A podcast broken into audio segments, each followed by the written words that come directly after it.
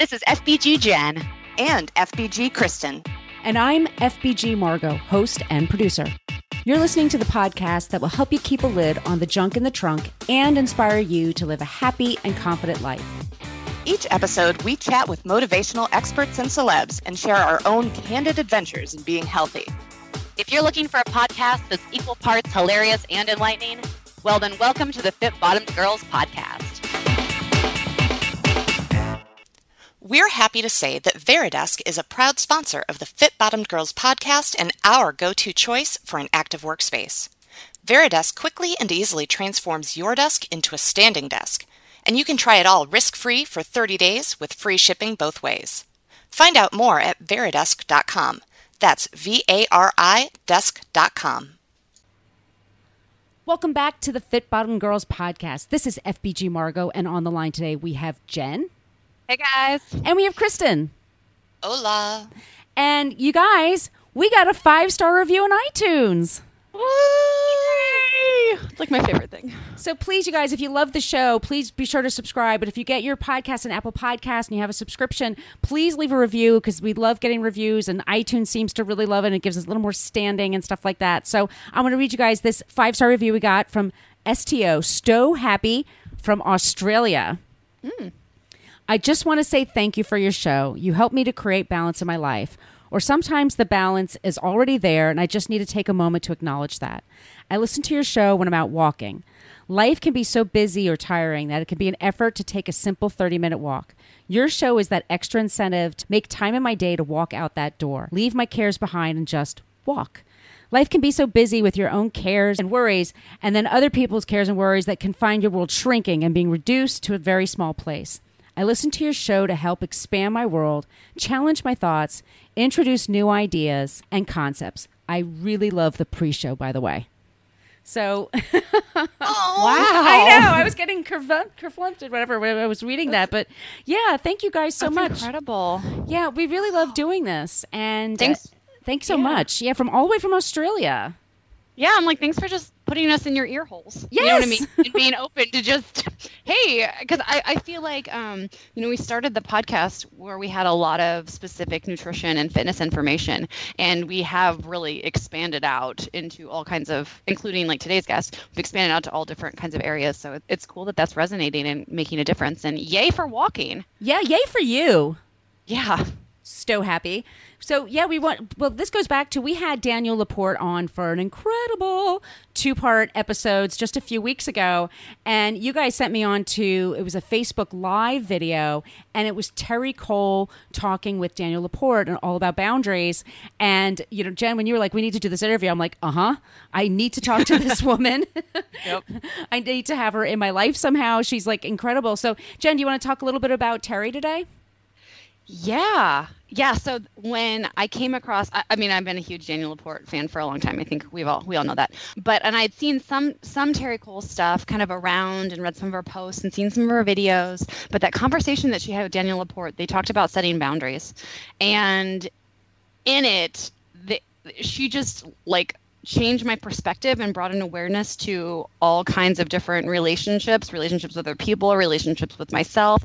And she just had this really great ability to give you an actionable step on something in your life, like setting a boundary. Like I think there's so much talk about setting boundaries. What does that mean? What does that look like? And you can be like, yeah, I want to set a boundary, but having the verbiage to do that just helps so much. And that's what she gave in that talk with Danielle LaPorte. And that's what she actually gives here today that I thought was super amazing. And I think her past work has, has been everything from loving yourself to romantic relationships to just self-improvement. And I just, I, I, I could just talk to her forever yeah. about like just getting through a whole bunch of like mental like bullshit, you know, that yep. you might have that's not helping you. Well, that was, that was what I was hearing in the note, too, that, that the Stow Happy sent to us. Like, we all have so many people that we're trying to keep happy in our lives. And we're going into a very busy season with the holidays and all the parties and all the family stuff that we're going to have to to deal with. And it can be very hard to set boundaries. And then I wanted to talk to you guys about also about saying no. And that's kind of about protecting your boundaries. So I wanted to, Kristen, do you want to talk a little bit about that, about, you know, learning to say no or how to say no? Sure. Um, yeah. So I'm a really big fan of saying no, even though I, I still think it's really hard. But I think, gosh, I wrote a post about that.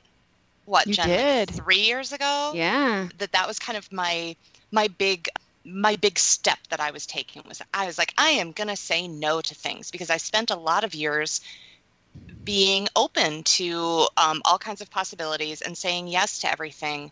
Um, I mean, not everything, but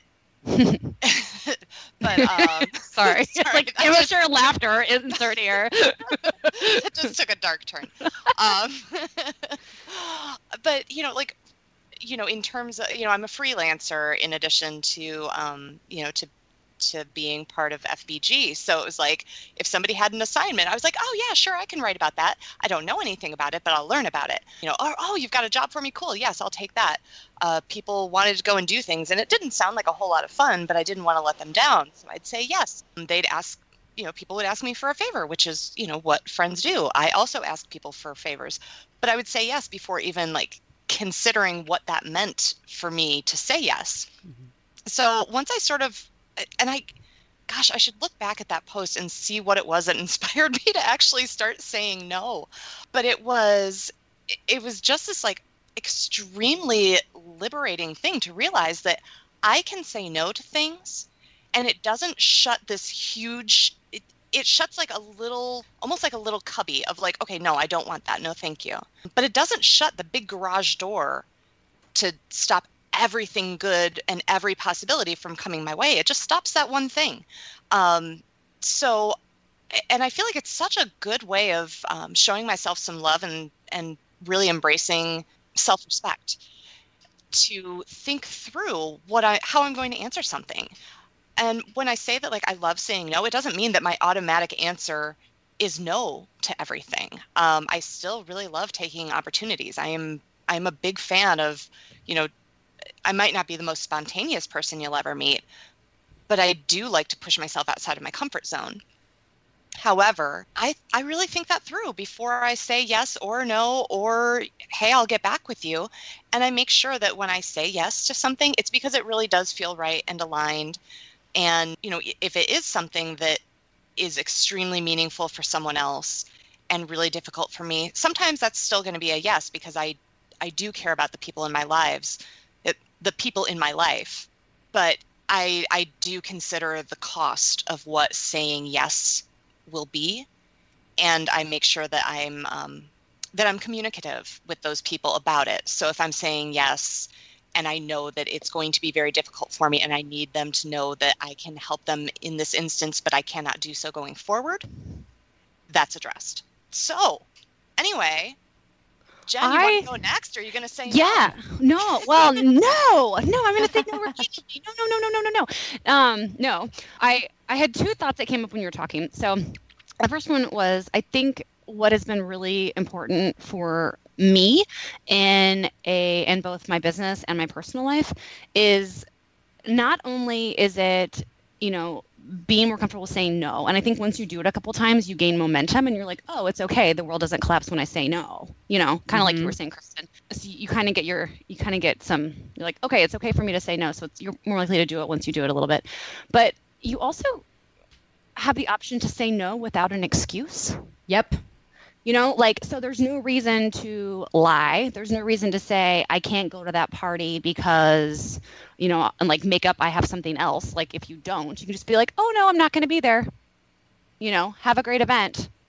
You don't, you don't have to make an, don't make an excuse. Like, just say no and kind of own it. That, and that feels a whole lot better to me than, you know, trying to uh, please the patriarchy, as Danielle LaPorte would say, than trying to like good girl it. So I think that's really important. And then the other thing that I was just thinking about is, you know, when we, when you do say no and you say yes more, your yes means more. Yep.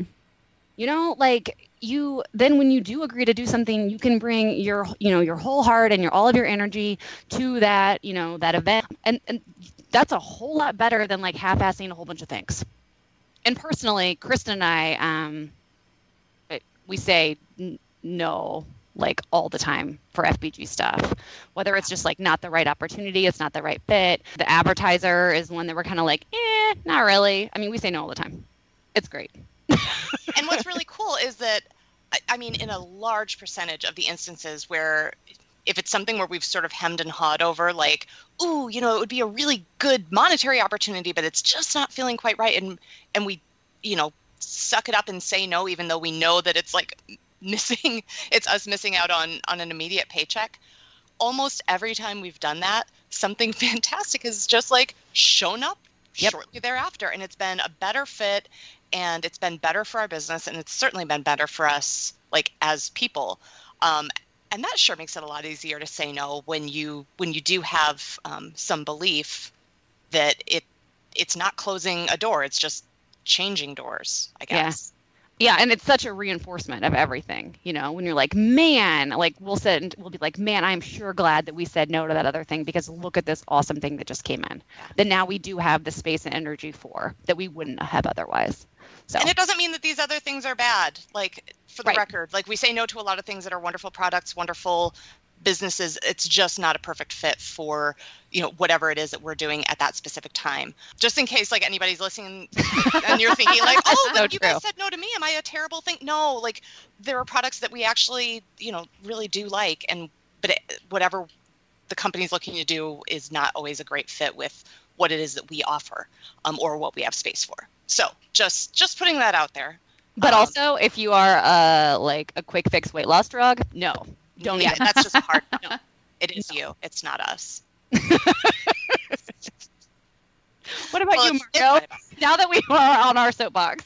Yes, Margo, do tell. So you guys, when we had Danielle LaPorte on the show, we talked about the concept of L I B E, L I B E, let it be easy. And I sent you guys a text because I wanted to change my schedule on the weekends so I can get more rest. You know, I was teaching really early mornings, and I went to my one gym on Saturday, and they had no problem at all changing the time, which was great. It was my Sunday morning one. They were giving me pushback on it.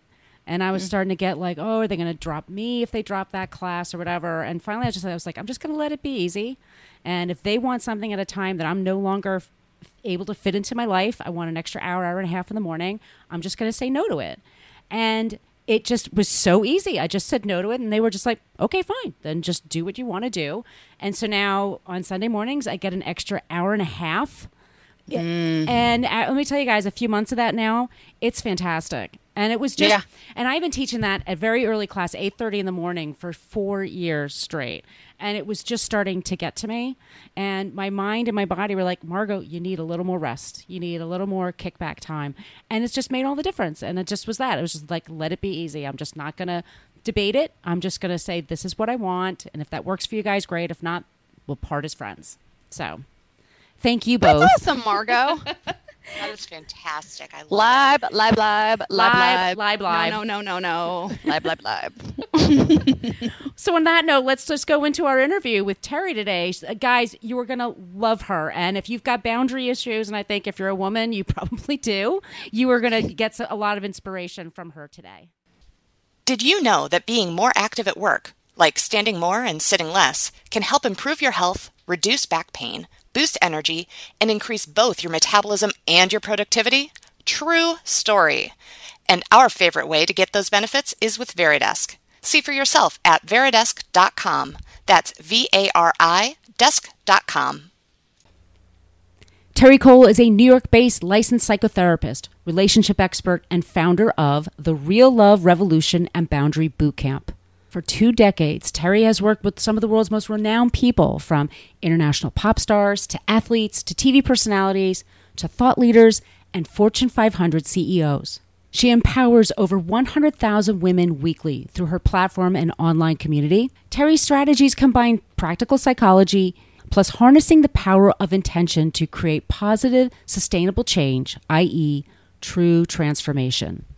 She has been featured as an expert therapist and master life coach on A and E's Monster-in-Laws, TEDx, The Lisa Oz Show, Real Housewives, and many more. She is here today to talk about how to maintain healthy boundaries. Welcome to the show, Terri Cole. So welcome to the show, Terri. Why, thank you for having me. Well, this is F B G Margo, and on the line today we have F B G Jen. Hey! And Terri, I'm so lucky because I get to ask you the first question. And Jen and I are really big fans of yours, and we just loved your Facebook Live chat with the totally amazing Danielle LaPorte. Mm. I've watched it three times. I loved it so much. And um, in there, you're talking about, in this particular chat, and we'll put this chat in the show notes, by the way, but you were talking about how successful women can have boundary issue, issues, excuse me, and how even there are those of us who feel like we're highly productive, still kind of feel stressed out and losing our sense of self. So why do you think that that's happening? What do you think it is with, with busy women like we are, feeling so stressed out and feeling like we're losing ourselves? Well, part of it is that it's the way that we're raised and socialized, that if you are a high functioning, sort of a good girl, quote unquote, even that can even look super fierce, you know, like successful, smart, you want everyone to be happy. You know, you're looking to be, um, in some ways approved of by the people in your life. And the more productive we became as business owners and business people, it isn't like the other things went away. So now you have to be like the kick-ass business person, solopreneur, entrepreneur, mompreneur, whatever it is, and the mother and the good daughter to aging parents and be on the P T O. And there's there's all of these expectations where, as women, part of what mothers especially are um, valued for is their selflessness. You know what I mean? Mm-hmm. And so what happens when you're continuing to do that, it's really difficult to draw boundaries and say, oh, hey, no, that doesn't work for me because I need to do this to be okay myself or to take care of myself well, because that isn't looked upon as being very womanly, right? We're supposed to be all giving. We're the connectors. The So I feel like there's something is happening in our time right now where women need to and are learning to draw boundaries. And, you know, we even see it with this whole, the whole sexual harassment thing that is happening where people are talking in a way that just they weren't before about what's really going on, you know? So for people that are maybe like the whole entire concept of setting a boundary is kind of new or coming into their awareness, do you have any tips on like what that can look like, or maybe yep. um because I know some of us have we've set boundaries in in maybe ways that weren't as healthy as we could mm-hmm. have. um yeah what are what, what what can you say about that? Well, what I would first start with is that let's just get clear about what a boundary is and about what a boundary isn't. Mm-hmm. So one really important boundary, especially in all of your relationships, is to let the people that you care about or that you work with know what is okay with you and what is not okay with you. So that is a definition of boundaries from Brené Brown, which I love because I feel like it's super simple. Yeah, it's a little bit more complicated than that. But in reality, in so many situations, it isn't. It's actually telling if someone is late and you don't like that, rather than rolling your eyes and talking about them later with someone else, it's saying, hey, can I make a simple request that you be on time when you meet me because it really hurts my feelings, or because it makes me feel unimportant, or because whatever it is. And in making that simple request, that is you drawing a boundary. Now, keep in mind, you can draw a boundary, and that doesn't necessarily mean the other person will either meet it or agree to it, you know? Your healing and your self-esteem really comes from drawing the boundary. It isn't about um, necessarily what the other person does. So it isn't about manipulating other people. I would have, you know, clients at my therapy practice back in the day say, well, it doesn't matter. I'm not going to say anything about it because he's not going to change or she's not going to change. And I would, I would always say, but that's not the point. The point is having the courage and the self-respect and the self-esteem to stand up and speak up for yourself. And having real flex, having boundaries that are healthy also means sometimes the people in your life will say, no, I don't want to do that. Or I think you're being too stringent. I was only five minutes late. Why are we having a big conversation about this? I'd like to make a request that five minutes late doesn't count as being late or whatever. And this is when we negotiate what a, the boundary could look like in a healthy relationship. But it's the not saying that that creates all of this resentment And it's like we have this expectation that the people in our life will read our minds, but they can't. Mm-hmm. That um that phrase, that can I make a simple request? Mm-hmm. I've, I've heard you say that before, and then I was like, oh my gosh, what a nice, like, gentle but soft way to still be like, hey, that's not okay, or hey, mm-hmm. I would prefer. I just, I love that verbiage, because I think sometimes, you know, when you do want to make a change in a relationship, or or do want to, especially if it's relationships you've had for like so long, so there's like mm-hmm. so much history of you not doing that. Um, mm-hmm. Having just that simple phrase to use was just, it kind of blew my mind. So I love that. There's something else, though, that you can do. That's great. I, I love it, too. I don't know if I made it up or got it from somewhere else, but I'm always talking about all of the great boundary, you know, people who are out there and have been out there doing it for years, um, because it's all of that, of course, has informed my work. But there's another thing, and I'm trying to remember which which strategy it's even from. I don't even know, but where you, you it's a neutral, oh, it's a nonviolent communication, where you do a neutral observation. And it's like, I've noticed the past four times that we've met, you were late. Hmm. And it's like you're, you're, you're noting a fact without a judgment, you know, so it's not, mm-hmm. I've noticed the last four times we've met, you've been late and that makes you a jerk, right? We're not saying that, mm-hmm. but we're bringing to their consciousness, without a charged feeling, without a charged emotion, that what's happening. And then you move into, you can make the simple request. You can talk about what's going to happen. There's there's one of the um, one of the strategies where you don't even tell the person what to do, quote unquote. You just point out. You you know you talked throughout the entire first meeting, and when you do that, it makes me have to repeat myself because nobody heard what I was saying because you were talking at the same time, and I'm bringing it up now because we're going to have a lot of meetings in the next three months with this project. So do you see how clever that is? Mm-hmm. How you are now, A, you are making a generous assumption that the other person gives a crap, and maybe they do. And perhaps just pointing it out and then saying, you're giving context as to why you're mentioning it. You don't need to say, that was effing annoying, right? You don't need to, because what, what you said very succinctly and clearly was, it, that was effing annoying, without saying that and without even having that energy. And what you then do, this is the, this um, that kind of a strategy lessens resistance.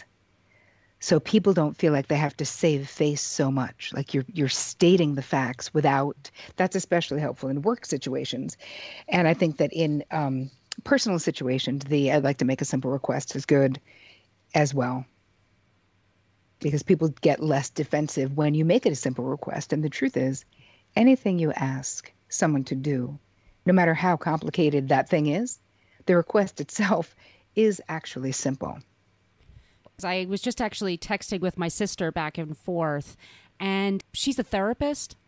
Mm-hmm. And, you know, she we she and I, we're kind of going through something with her family right now, and she was talking about, how do I make space to deal with this when I have to give up so much of my energy to help other people? And you're in a helping, you know, mm-hmm. profession. I am too, in a way, because I teach fitness part time. Like, so how do you, you know, do that? How do you like create those boundaries, that state, that safe space for yourself when you're kind of going through that?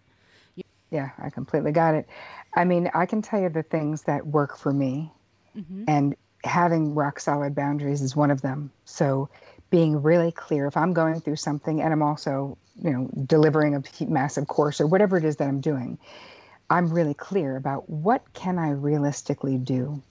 So I call it a proactive boundary success plan, mm. where I'm basically looking at the next period of time. So example, I was just, I just delivered this eight week course that was super intensive called the Boundary Bootcamp. And, you know, I was doing a lot of handling people's questions right then and there, and like baking things into the courses I was going, because I wanted to obviously bake in what people needed. Um, and so during that time, I didn't do any of my podcasts. So for two months, I didn't send out a newsletter or do my podcast, because I was, and I've never done that before, but it was one of those things where I looked at and said, well, how can I do all of this stuff and not have it be at the expense of my health? And the answer was no. And so I was like, it's okay. You just don't do these, do this thing. It's the priority. It's fine. So it's A, figuring out if there's anything that you can take off your plate during a family crisis, like Delegate your ass off to anyone you can mm-hmm. and get as much off your plate as you possibly can. Don't feel compelled, like I did for many decades, to be like this superwoman who I can do it all and I'm so strong and I'm, you know, it's just me and I can handle it. But why? Like at the expense of what? You don't need to do that. So another thing that I would do daily, I do it daily, is energy work.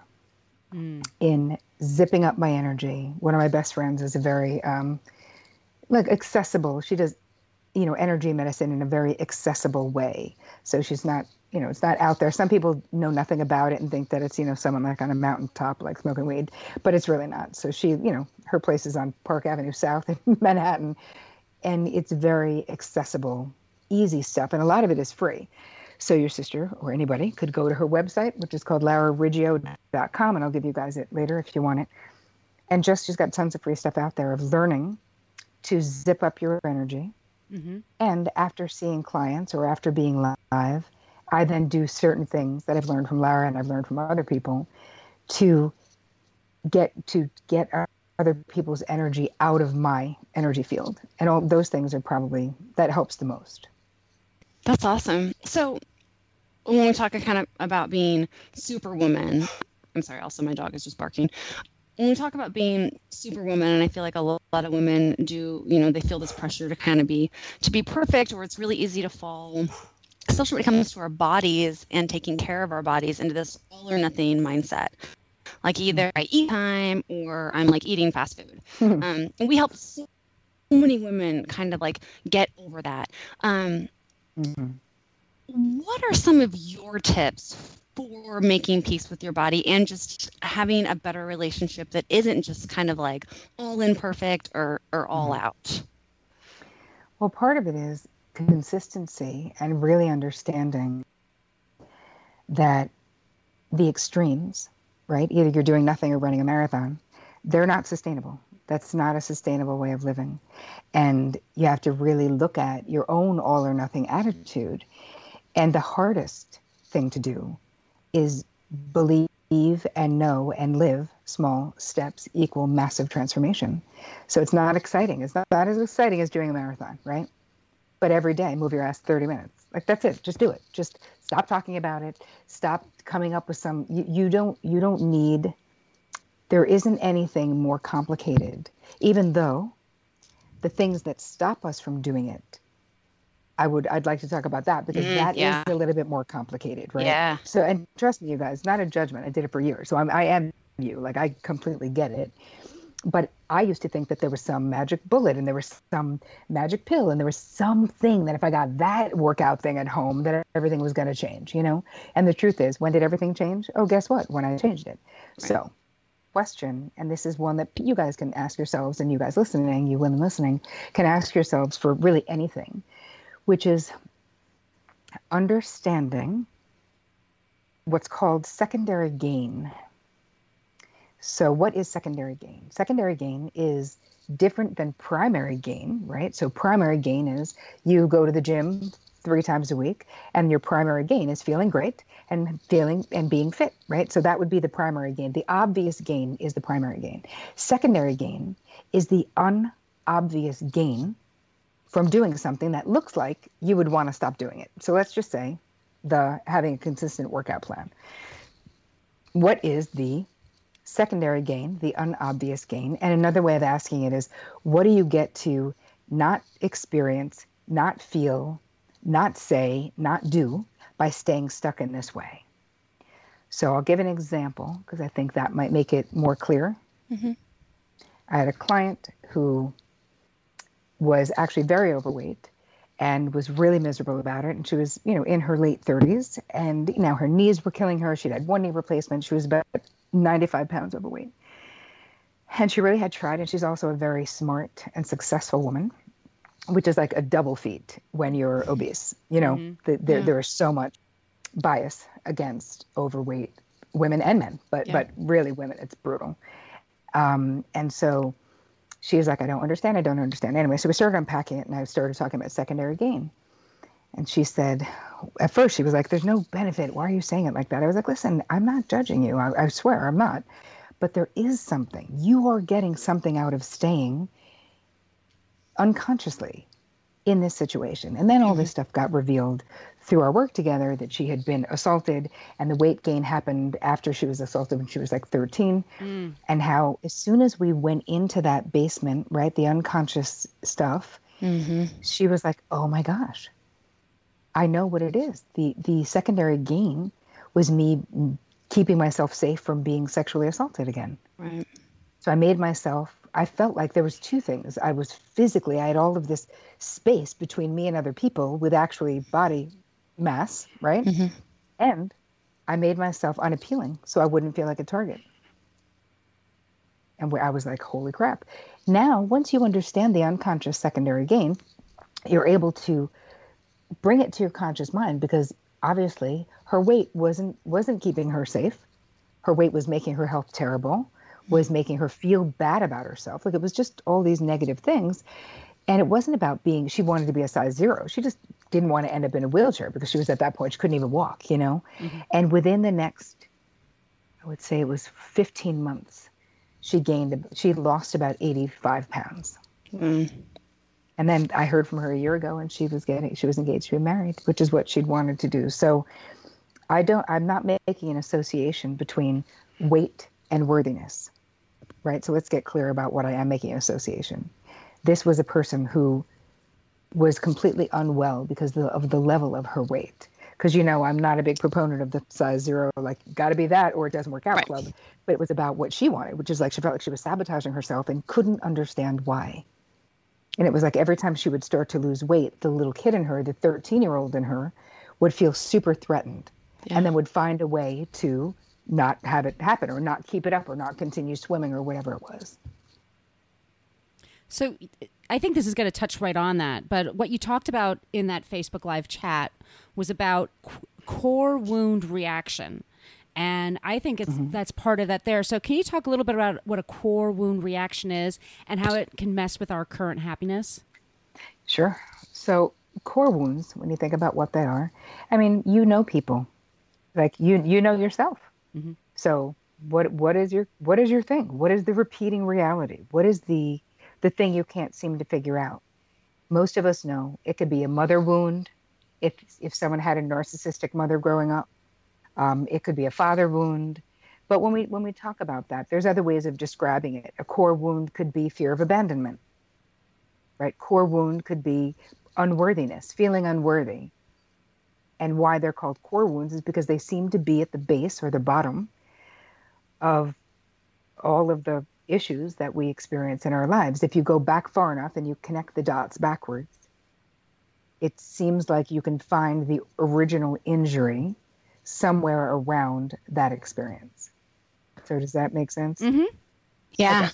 It makes a lot of sense. So if someone does kind of want to do, maybe they can identify one of these these these core wounds, and they're like, okay, like, well, let's go back to the, the example of the woman who um, who lost the weight um, and kind of realized why she was holding on to the weight. And we, we actually, we do a lot of work on F B G about trying to figure out, like, what's your why? Like, what do you really want? Why do you really want to lose the weight? And kind of drilling down. Um, mm-hmm.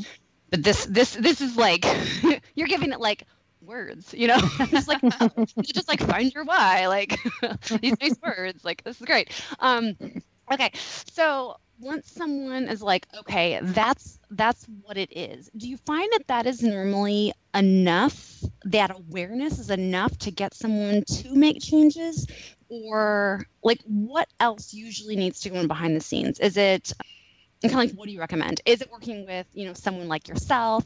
Is it journaling or affirmation work, or like? I mean, everyone is different, you know? So, so part of it is the reason why we are looking for original injuries. And a really easy thing that I teach people to do to sort of find it, you know, I'm always trying to come up with very actionable, simple, accessible ways to do like deep stuff because, you know, not everyone has time or the money or a desire to, you know, get into massive amounts of therapy. And I actually, you know, I think I'm in a minority, but I really think that people are smart. And as long as you are responsible with what you teach, for me as a psychotherapist and a coach, I feel like people get it, like, make it accessible. Everyone has a brain. It, it, you know, it doesn't only have to be through therapy unless it's really trauma work and that type of thing. So anyway, one thing, and then I'll get back to what you were asking, but because this is something that can help people get to the original stuff, because it's a little bit more complicated than that. Most people have no idea what their ori- original injuries are. They may know that, you know, it all goes back to family of origin, or a lot of it goes back to family of origin, but getting specific and how you can um, decide which injuries, which, when you, where are you having this core injury reaction type thing, which injuries are playing out in your life now, I call them repeating realities, is you look at something, whatever it is that has eluded you, whatever it is you can't seem to figure out, or whatever it is that you can't seem to fix. You're in a relationship, it seems great, everything is awesome, and then before you know it, this person is screaming at you, or or it gets violent. You're like, wow, how could that be? He seems so nice. And then you find yourself in that situation again and again. And it may not even be violence, but you understand what I'm saying. You might have be in a situation, in a romantic relationship with someone who can't commit. And then the next person, it's the, basically the same person, because in those cases, there's a lot of times that we're, what Freud would call repetition compulsion, means that we have some traumatic or dramatic experience that we are unconsciously compelled to repeat because we would like a different outcome, right? So we're compelled to repeat it. That's actually not, that isn't the because, but there is, I believe that the little kid in each one of us is like, oh, hey, this time it's totally going to be different. Like, this is a do-over. Awesome. I'm going to make it different. Why it won't be different, how it can be different, is if you have new skills, new awareness. Then it can be a do-over. The problem is that so much of the time, all this is happening unconsciously. So you're basically with the same unavailable guy, basically trying to, let's say you had an unavailable father, or you've had father abandonment issues. So you're with the same unavailable guy, being like, this time it's totally going to be different because I will be enough. I'll be perfect enough. I'll be this way. I'll be that way, which is the child in you talking, but without having new skills. You don't have the skills to make it be different. You see what I mean? Right. So how do you find those repeating realities? When you're in a situation, let's just say it's a relationship thing, you say, and maybe you didn't know that you had an abandoning father, or you hadn't thought about it much. You'd ask the question. The three questions are, who does this person remind me of? The second question is, where have I felt like this before? And the third question is, why is this dynamic, right? This behavioral dynamic, the way we are interacting, why is that familiar to me? Those questions, and if that doesn't provoke the answer, there's one other way to ask it, which is, when I'm interacting with my boyfriend or my boss or whomever it is this way, this like unsatisfying or unhealthy way, who am I being and who are they being? Mm. So the answer could be, I'm being my mother and they're being my young self. Does that make sense? Mm-hmm. You know, it could be I'm being my father, or I'm being little me and that my boss is being my father.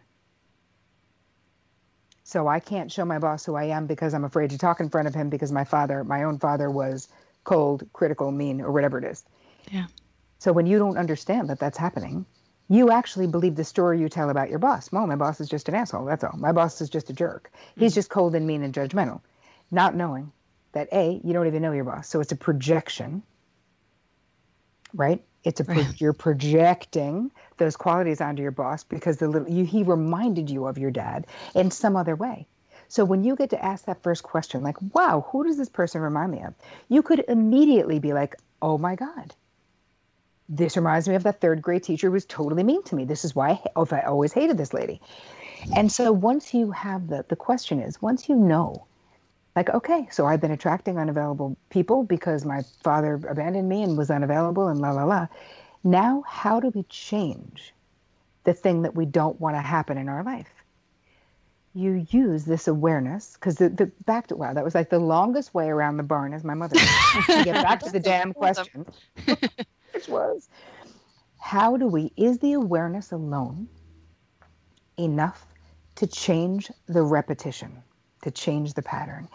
And the answer is, it's very unique to each person, and that sometimes it is enough. More, usually, more often, the awareness, what it creates is space to make a mindful and conscious choice about that thing that isn't working. Because if you get that my boss is not my father and I am not seven, like if I can, if you can really get that in your mind, like, wow, that's so interesting. I was responding to my boss like I was seven and he was dad, but he's not and I'm not. So now my fear of letting my boss see me, I'm going to muscle through that because I realize why it felt so intense. And I also realize it wasn't true. It wasn't based. So it's a, an experience in the present that gets charged from unresolved crap from the past.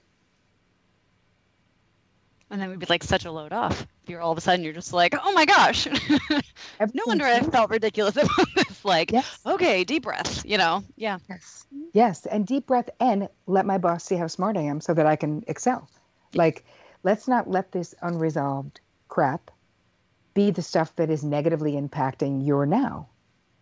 And it does. And without this awareness, you know, it's like, how do you change it if you're not aware? Because you believe what you think you're experiencing. Does that make sense? I don't want to make it more complicated than it is. You know, yeah. I really don't. No, it makes yeah. sense.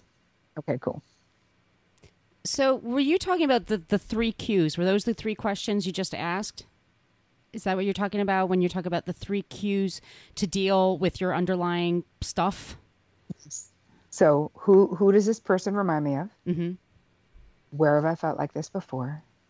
And why is this dynamic, right? The way we're interacting, why is that familiar to me? And when you ask that third question, it doesn't mean that you had to have been in that dynamic. Get it? You mm-hmm. could have witnessed that dynamic. It could have been your parents. And now you're repeating it, or someone else, an older brother and a pa- whatever. Like you could have witnessed it and not experienced it. Awesome. So, you know, because when I wrote this question down, I wrote cues like like stage cues, and you mean the letter Q. Dude. Yeah.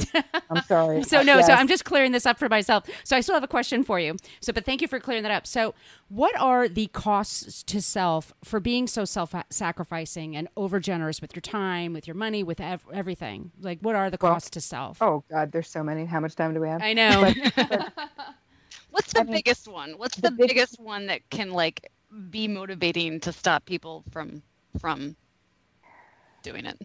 Well, it's really never being authentically known. Mm. And so how can anyone authentically love you if you don't allow them to authentically know you? That's deep. Yeah, I was like, I'm just going to sit here and get pretty. I know. Now. you, I, I, you know, to, to quote the brilliant RuPaul, you know, if you can't love yourself, how the hell are you going to, you know, or you can't learn to love yourself, how the hell is anybody going to learn to love you? And that's very true. I mean, that's, you know, if you never get to actually be who you are, right. how does but anyone get to know you? But think about the other thing, you know, that, that actually are, that you, at, that the, it is at the expense of. So being authentically known, being authentically loved, yes. But then here's another reason. How do either one of you know people who are like older and like super martyrs in their life? Oh yeah. Anybody? Anybody? Anybody listening? Have you ever been in a relationship with a martyr? It's so depressing. And if you're in, on that overgiving train, that I call it high functioning codependency, um, because that's what it is basically. And the reason I came up with a different phrase for codependency is because my demographic are like baller women who are getting shit done. They're changing the world, right? So they're not identifying with codependent. Ew. Like yeah. I'm not, I do everything. What do you mean? I get it done. I am the decider. That That's not me. I'm like, no, no, but it is you. But you're high functioning codependent, meaning you are getting it all done and then some at the expense of self without a doubt. So where does that, if you're on that train right now, that overfunctioning, overgiving train, where do you think that goes, that train? It only goes to one place. That's bitter land. That's it. That's the, the stop on this train is bitter land, and that's what you will end up being. Because you can only contain it for so long. You can only do it for so long. It is sucking away your life force energy, your chi, your prana, and not to mention the illusion that you're so giving. This was my this was my bullshit when I was in my twenties. Like, but I'm just, you know, that's just the way I am. I'm just like so giving like that. No, no, that's just the way I wanted to see myself. And what it really is, is trying to control things. It sounds so much better that if I was doing it because I'm really like Mother Teresa, you know what I mean? But that wasn't why. I was doing it and overgiving and trying to, you know, take care of one sister who was like losing her mind and paying for everything and lawyers and, you know, trying to get her away from an abusive boyfriend. Like, that was all for me because her chaotic life was so effing stressful to me that I was like, why can't she j- let me just tell you what to do and do it? I'll pay for it all. Why can't you do it? You know what I mean? So is that me being loving and caring? No. I had a therapist who basically was like, oh, P S Terri, guess what? You're not doing this because you're so great and loving. You're doing it so that you, your sister, is screwing the peace that you've spent twenty years building inside. So what you really want is for your discomfort and anxiety about the way she's living her life to end. But here's the question. What, who died and made you God? What makes you think that you know what lessons your sister needs to learn in this lifetime? Mm-hmm. I was like, well, I think we can agree that the lesson doesn't have to involve a, an abusive crackhead, you know, or whatever. And she was like, no, we can't agree. See, because I'm not God either. And I don't know what lessons your sister needs to learn on her journey. She needs to be like, you're not the boss of her. Well, and that really changed my mind about a lot of things when I, I had to see what I was really doing for what it was, not for like what I wanted it to be, that I was so like, great. You know? Oh, yeah. Because then, yeah. Yep. Yeah. yep. Yep. Yep. Yep. Yep. Yeah. Okay. So here's a million dollar question. Sure. Um, how the hell do we teach this to our kids? You know mm-hmm. what I mean? Like, if we are spending all this time, like, going back through past hurts, and obviously you can't, like, you know, not get hurt. It's life. Things happen. Um, yeah. You can learn from them. But, like, like, do you have any tips for this translating to parenting? I sure do. Awesome. First of all, what I can say is there are, I teach all of this in my courses, and I will say that I have my Real Love Revolution course that starts in April twenty eighteen, so you have plenty of time, but that is a ten-week course. It's actually eleven weeks, ten modules, where it's all about, there's five five pillars of real love, and it's all about self-love, self-compassion, self-esteem, and how that, when you really figure out your relationship to yourself, that is the path to real love anywhere else, including mother love. Because you can love a kid, but if you're not right with yourself, you are still going to do the wrong things. You are still going to become your parents, despite your best effort, and do the crap that you said you wouldn't do. So let's talk about, back to your question, that was just a shameless pitch for my course um, because it's awesome. Honestly, I think it's, I mean, I, of course, I mean, I'm not, I, I'm just telling the truth. Like, it's so good and nobody is doing it because it's yeah. so much friggin' work to hold space like that. But the, the transformation that people have had, and also listen, I have a free Facebook group with ten thousand women in it. Just, I do so much free crap. You don't have to buy anything from me and you could change your entire life. So if you're offended, anyone out there listening that I pitched my course, feel free. I have three hundred fifty free videos on YouTube. Go do it. Um, pitch away. So let's talk about the, the child thing, though, because this the whole thing about parenting is that if you don't figure out the stuff with your own parents, you'll do one of two things. You'll either repeat it unconsciously.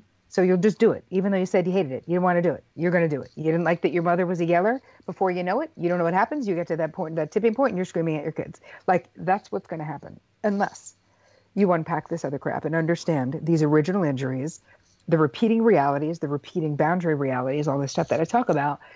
You have to unpack that. You could do it in therapy. You can do it simply by not wanting to repeat what your parents did that you felt like was wrong. But there's a re- there is a way to treat children with respect, with honesty, and be the parent. Because this whole thing, I, I have a really not good feeling about this recent development in the past fifteen years of parents wanting to be friends with their kids. Mm. Like, just don't. Just have friends. Just be normal. Just have adult friends. do not smoke weed with your kids ever. I don't give a shit how old you get. Like, that's just not my thing. Like, always parents, your parents. And you have a different relationship with your adult children. Of course you do.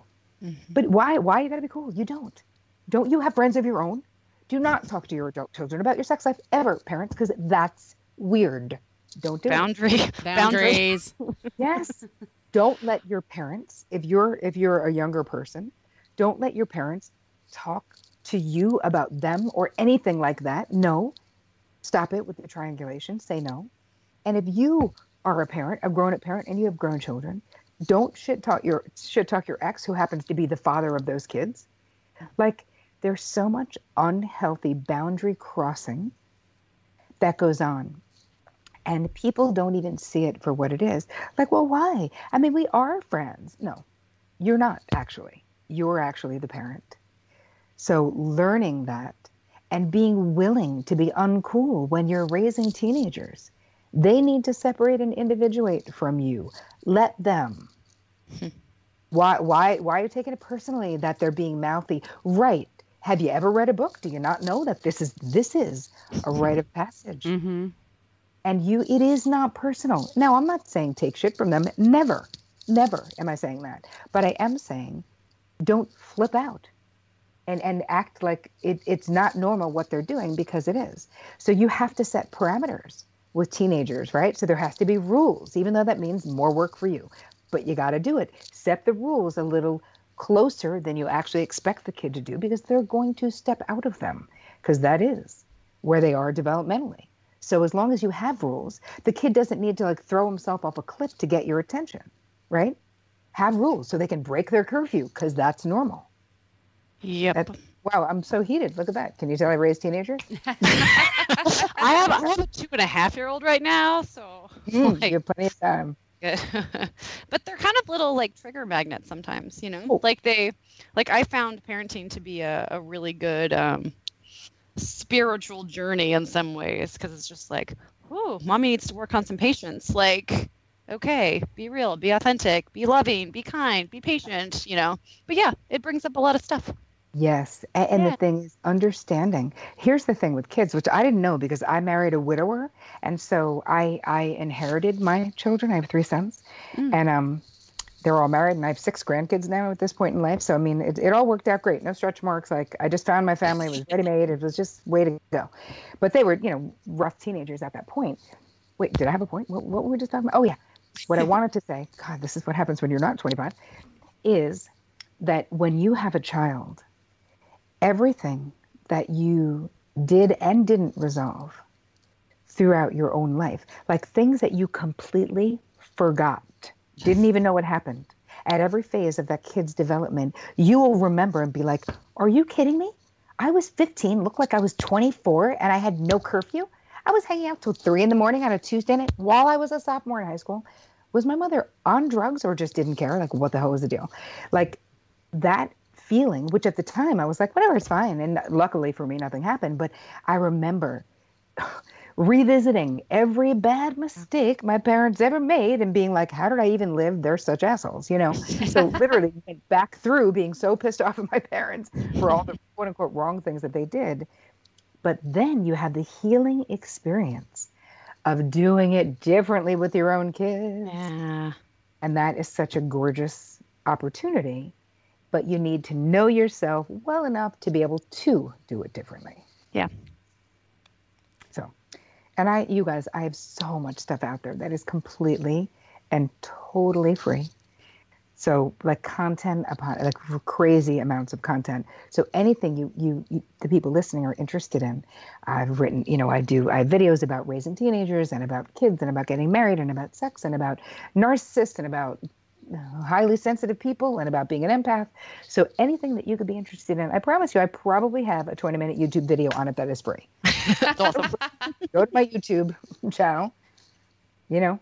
We'll be sure to include that in the show notes, by the way. We'll include all of your information. And what, what can you tell us about your podcast? Um, it's fun. It's interesting. It's changing. It's been changing over the over the last two years that I've had it, where I used to do a lot more interviews. And then I just had people writing in and being like, I would rather just you talk about therapy stuff and stuff, you know, and strategies and la, la, la. And so then I started doing a lot more, um, kind of, it, I just call them Terri Talks, because she does, as my husband would say. Um, and it's all content. My, my, what I'm most lit up about, you guys, and I, I think that's probably why we're very much aligned with what we're doing, you know, female empowerment and evolution, illumination.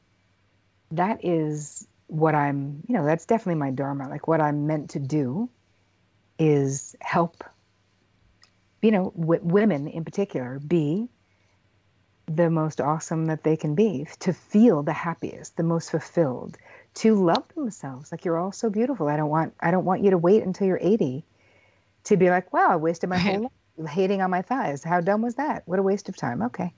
Like, there's a way to love and accept, as you guys talk about so much with the, the work that you do, yourself right now, this moment, to focus on what's right about you in every moment, to focus on your strengths. And if your weaknesses are something that you can change, maybe you're not a good listener. Oh, okay. That can be a weakness. And you can learn to be an athletic listener. You can change it. But when you start to look at what you consider your deficits, quote unquote, and you make them be physical, the way that you look, the way that you have a gut, whatever it is, mm-hmm. you're wasting yeah. your time. And if it were just that, I wouldn't even care. But you're doing something worse. You're lowering your vibration in the world. And it's like, just no. So anyway, I love what you guys are doing, because we're we're so on the same path of being excited about who you are, mm-hmm. your own unique and special gifts and talents. Fuck compare and despair. Like, that's not what we need. Yep. You know, we just don't need that. And there's a lot of it out there, but I really do believe that we have hit a tipping point. So let's all just get committed mm-hmm. yeah. to rocking that self-love, you know? Totally. I mean, that's what um, we kind of have some stuff that says, you know, you were not put on this planet to worry about your weight. I, I guarantee you're here to do something else. So let's take care of your health so that you can go do what you were supposed to do. Because exactly. the world kind of needs you right now.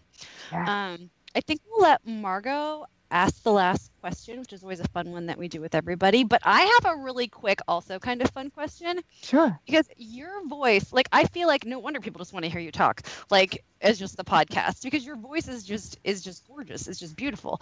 Do you, do, do you is this just, do you practice this at all? Or is this just like part of, like, I feel like it's, it has to be part of like your therapy. It's just so like, ah. You know, it's funny. I actually have a, a lot of um, guided meditations and C Ds out because my clients were endlessly putting on their, their little iPhone recorder thing and being like, because I would do spontaneous meditations, of course. And they were like, but can I just do, I just want to, I just want to record the entire session. I'm like, okay, I guess. Are you going to listen to your therapy session again? Fine. But then that got me thinking, like, you know, I'm a big proponent of meditation. I'm a meditation teacher. It changed my life, la, la, la. And so it, it's interesting that I did never thought that that much about my voice until I started doing, having a much more public platform about ten years ago. And I can't tell you how many people say that. It's such a lovely compliment, but honestly, no, there's no, you know, this is just the way it was. Imagine having this voice when you're four.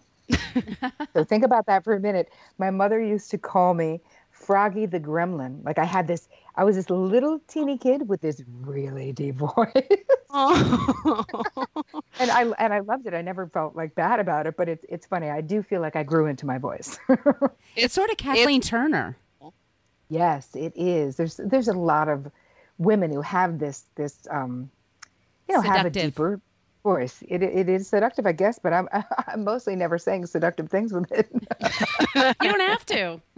I'm talking about your childhood, like, yeah. like, or something. Like, great, seriously. Super relaxing. uh, so I'm so, going to ask you the last question. Uh, so Terri, are you ready? I am. Okay, Terri Cole, what was the last song you listened to before you did this podcast interview? Okay, it was a Christina Aguilera song. Ooh, that is an old school one. Let me just think of it. It's it's got um. Hold on. I'm I'm visualizing it right now. It's all about, oh, women, about You Can't Keep Us Down. It's that song. Do you know the one I'm talking about? I think I do. Uh, this, Wow. Uh, the one where she's I'm like looking boxing at right now. In the... Yes. That video? Yeah. It's I still I'm still really old school, you know. Make sure you, I was like, hold on, I'm pulling it up right now. We're doing okay. It. What's it called? My God, yes, can't hold us down. That's I know that I song. It's to. a great song. Awesome. Great. This is for my girls all around the world. Yep. You come across a man that respects your worth. Isn't that funny that you asked that question? And I don't even realize how much of the music I listen to all the time is just like super empowering. Energy, man. It's the energy, right? It sure is. Fun. Well, super fun. Really thank fun. you guys so much. Well, thank, thank you. you. Thank you for being that on the was... show. You're a great guest. I mean, this was wonderful. Yeah, I took so many notes. No. Right on, sister. Join my community, you guys. Uh, we will. Yes. I, I do monthly I free live streams and, you know. Okay. Yeah, I think I'm on your Facebook group, but I'll, I'll need to double check and um, subscribe to your podcast, too. Cause, Same here. Yeah. Good great stuff. Awesome. All right. Let's say to be continued. Absolutely. Okay. Sounds great. Thank Thanks, you so ladies. much. Thank you so much. Bye. You're a great guest. Love this show? Tell us why in a five-star review on iTunes, and we'll read it on the air. Also, make sure you are a subscriber. If you want to reach out to say hi or have a question about a recent episode, yay, well, feel free to email us at podcast at fitbottomedgirls.com. And if this podcast jives perfectly with your brand, consider sponsoring the show. Get more info by emailing advertising at fitbottomedgirls.com. Find all kinds of Fit Bottom goodness online and on social media at Fit Bottom Girls, Fit Bottom Mamas, Fit Bottom Eats, and Fit Bottom Zen. And if books and movies are your thing, check out the other podcast I co-host called Book versus Movie, which you can find anywhere where you search for podcasts. Thanks for listening.